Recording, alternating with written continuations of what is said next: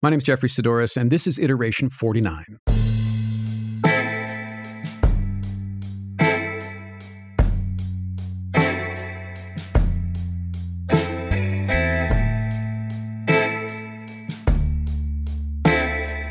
In iteration 47, I finally put an end to my search for a new camera, and I couldn't be happier with my decision.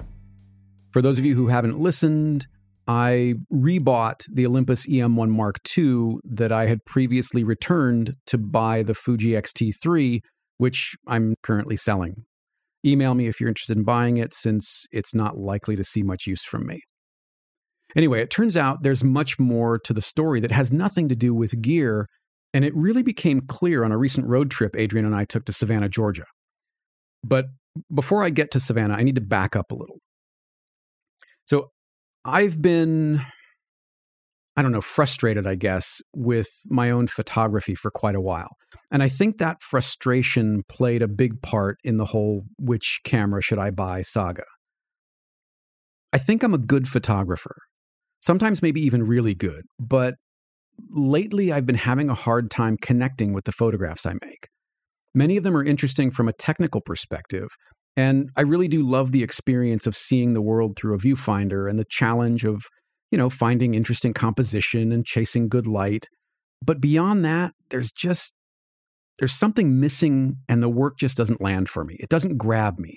And I think it has something to do with my connection or specifically the current lack of it to the subject matter that I photograph. So Adrian and I take this road trip to Savannah for a few days, mostly to get out of the cold of DC. We stopped overnight in Richmond to visit some friends of hers and as a way to sort of break up the 10 hour drive. And just as a side note, Richmond seems like a terrific city that I would love to go back to sometime, especially if we could stay at Quirk again, which is one of the coolest hotels I've ever stayed at. It's fun and funky, and most importantly, there's no lingering whiff of bleach on the sheets and towels, which drives me bananas.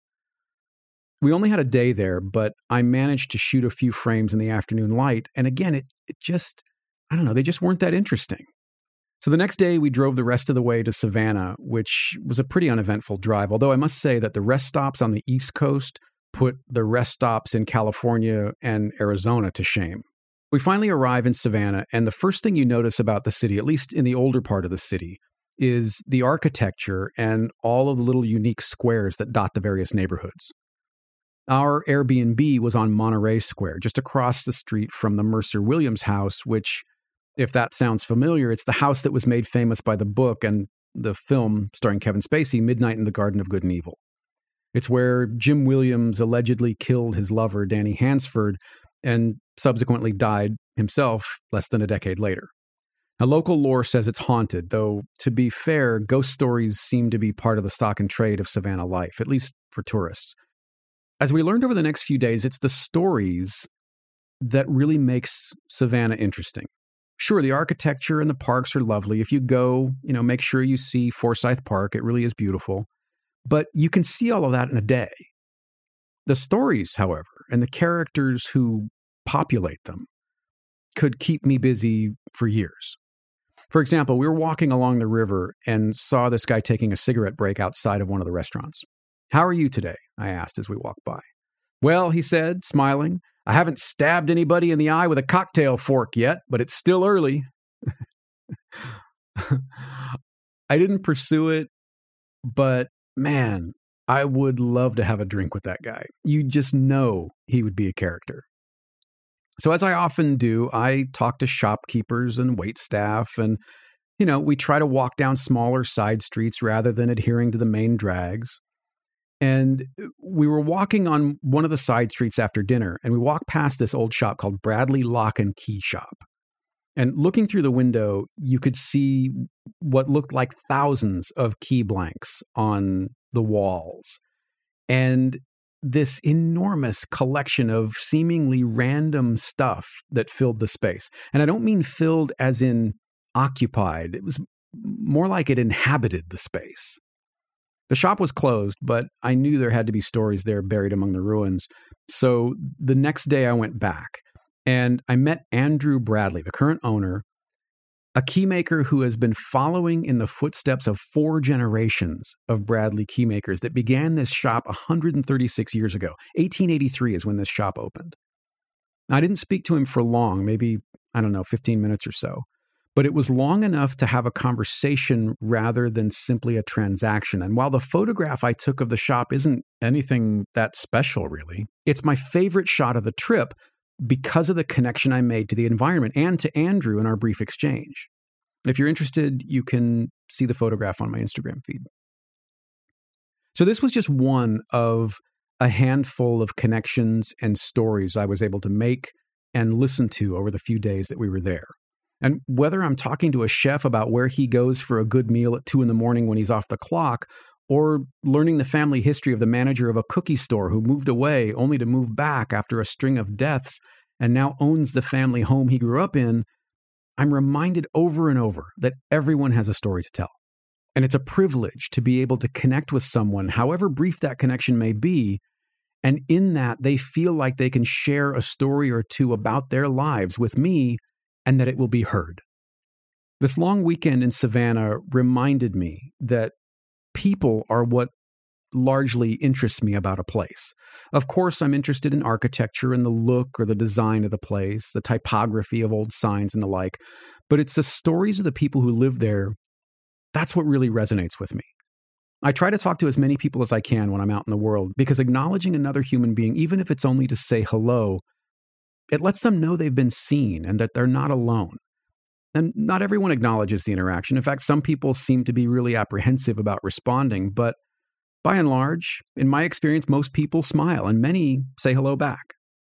As connection and story have become more important to me as a way of moving through the world around me, the straight ahead street photography that I've done for years, which really is often anonymous, holds less and less interest to me.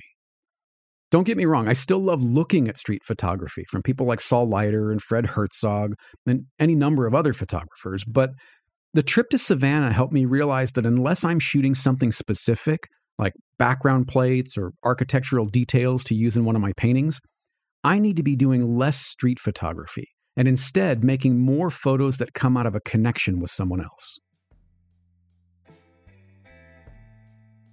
In the show notes, you'll find links to a few interesting items, including an amazing behind the scenes look at the stunt driving from Mad Max Fury Road.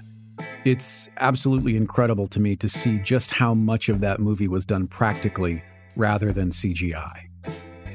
And from the real to the unreal is the work of 3D artist Joseph Bishara, whose work is really just spectacular.